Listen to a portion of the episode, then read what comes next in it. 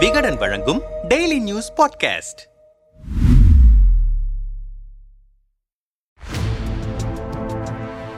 அரசியலில் காங்கிரசுக்கு மாற்றாக ஆம் ஆத்மியா. கெஜ்ரிவாலுடன் ஸ்டாலின் நெருக்கமாவது ஏன்? இரண்டாயிரத்தி பதினாலில் நடைபெற்ற நாடாளுமன்ற பொது தேர்தலில் இருந்து பல சட்டமன்ற தேர்தல்களிலும் நாடாளுமன்ற தேர்தலிலும் தொடர் தோல்விகளை காங்கிரஸ் கட்சி சந்தித்து வருகிறது. இதனால் தேசிய அரசியலில் எதிர்க்கட்சியாக விளங்கும் காங்கிரஸ் கட்சியின் இடத்தை பிடிப்பதற்கு பல கட்சிகள் முனைப்பு காட்டுகின்றன. திரிணாமுல் காங்கிரசின் மம்தா பானர்ஜி பகுஜன் சமாஜ் கட்சியின் மாயாவதி ஆம் ஆத்மியின் அரவிந்த் கெஜ்ரிவால் உட்பட பலருக்கும் அந்த விருப்பம் இருக்கிறது. ஆகையால் தான் மேற்கு வங்கத்தை தாண்டி தாண்டி மம்தா பானர்ஜியும் உத்தரப்பிரதேசத்தை தாண்டி மாயாவதியும் டெல்லியை தாண்டி கெஜ்ரிவாலும் தங்களின் எல்லைகளை விரிவுபடுத்துவதற்கு விரும்புகிறார்கள். இவர்களில் மாயாவதியிடம் முந்தைய வேகம் இல்லை. டெல்லியில் இரண்டாயிரத்தி பதினான்காம் ஆண்டிலும் இரண்டாயிரத்தி இருபதாம் ஆண்டிலும் தொடர்ச்சியாக இரண்டு சட்டமன்ற தேர்தல்களில் ஆம் ஆத்மி கட்சி வெற்றி பெற்றது. தற்போது அங்கு அதிகாரத்தில் இருந்து வரும் ஆம் ஆத்மி வேறு சில மாநிலங்களிலும் கால் பதிக்க தீவிர முயற்சி எடுத்து வருகிறது. அந்த வகையில் கடந்த மார்ச் மாதம் நடைபெற்ற பஞ்சாப் சட்டமன்ற தேர்தலிலும் ஆம் ஆத்மி கட்சி வெற்றி பெற்றது. மொத்தம் நூத்தி பதினேழு சட்டமன்ற தொகுதிகளை கொண்ட பஞ்சாப் மாநிலத்தில் தொண்ணூத்தி இரண்டு இடங்களை ஆம் ஆத்மி கட்சி பிடித்தது. சிரோன்மணி அகாலி தளம் தலைவர் சுக்பீர் சிங் பாதல் காங்கிரஸ் கட்சி தலைவரும்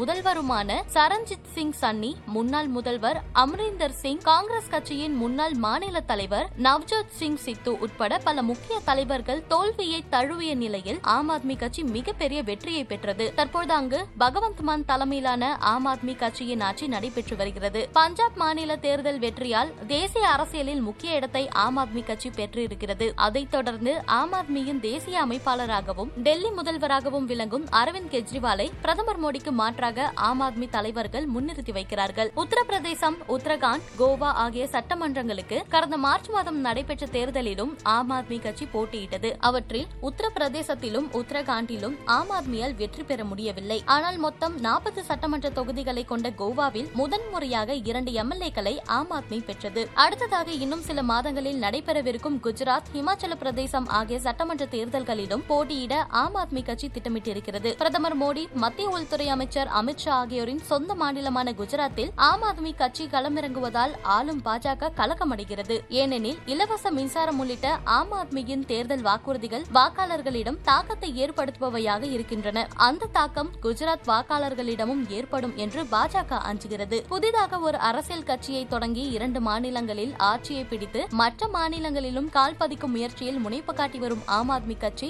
ஆளும் பாஜகவுக்கு சவால் கொடுக்கும் கட்சியாக வளர்ந்திருக்கிறது. எனவே பிரதான எதிர்க்கட்சி என்ற இடத்தை நோக்கி அது நகர்வதாக சிலர் பார்க்கிறார்கள். மேலும் காங்கிரசுக்கு மாற்று ஆம் ஆத்மி என்று அந்த கட்சியின் தலைவர்கள் பேசி வருகிறார்கள். ஆனால் நாடாளுமன்ற தேர்தல்களிலும் சில மாநிலங்களில் சட்டமன்ற தேர்தல்களிலும் தோல்வியடைந்ததை வைத்து காங்கிரஸ் கட்சி மிக மோசமான அளவுக்கு பலவீனம் அடைந்துவிட்டது என்கிற முடிவுக்கு வந்துவிட முடியாது. பல மாநிலங்களில் இன்னும் மிகவும் செல்வாக்கு பெற்ற கட்சியாக காங்கிரஸ் இருக்கிறது. எனவே காங்கிரசின் இடத்தை பிடிக்க ஆம் ஆத்மி வெகு தூரம் பயணிக்க வேண்டியிருக்கிறது. இந்த நேரத்தில் அரவிந்த் கெஜ்ரிவாலுடன் தமிழ்நாடு முதல்வர் ஸ்டாலின் நெருக்கம் காட்டி வருகிறார். கடந்த ஏப்ரல் மாதம் டெல்லி சென்ற முதல்வர் ஸ்டாலின் அங்குள்ள அரசு மாதிரி பள்ளியையும் அரசு மொஹலா கிளினிக் என்ற சுகாதார நிலையத்தையும் பார்வையிட்டார். அவை சிறப்பாக செயல்படுவதாக ஸ்டாலின் பாராட்டினார். டெல்லியை போல தமிழ்நாட்டிலும் மாதிரி பள்ளிகளை விரைவில் உருவாக்கப் போவதாக ஸ்டாலின் தெரிவித்தார். தற்போது தமிழக அரசின் திட்டங்களை தொடங்கி வைக்க தமிழக அரசின் அழைப்பின் பேரில் சென்னை வந்திருக்கிறார் கெஜ்ரிவால். தமிழ்நாட்டில் அரசு பள்ளியில் பயின்று உயர்கல்வி பயிலும் மாணவர்களுக்கு மாதம் ஆயிரம் ரூபாய் உதவித்தொகை வழங்கும் திட்டத்தை கெஜ்ரிவால் தொடங்கி வைத்தார். அதே போல கருணாநிதி தலைமையிலான திமுக ஆட்சியில் உருவாக்கப்பட்ட அண்ணா நூற்றாண்டு நூலகத்தையும் கெஜ்ரிவால் பார்வையிட்டார். சமீப காலத்தில் ஸ்டாலினும் கெஜ்ரிவாலும் நெருக்கமாக இருப்பதை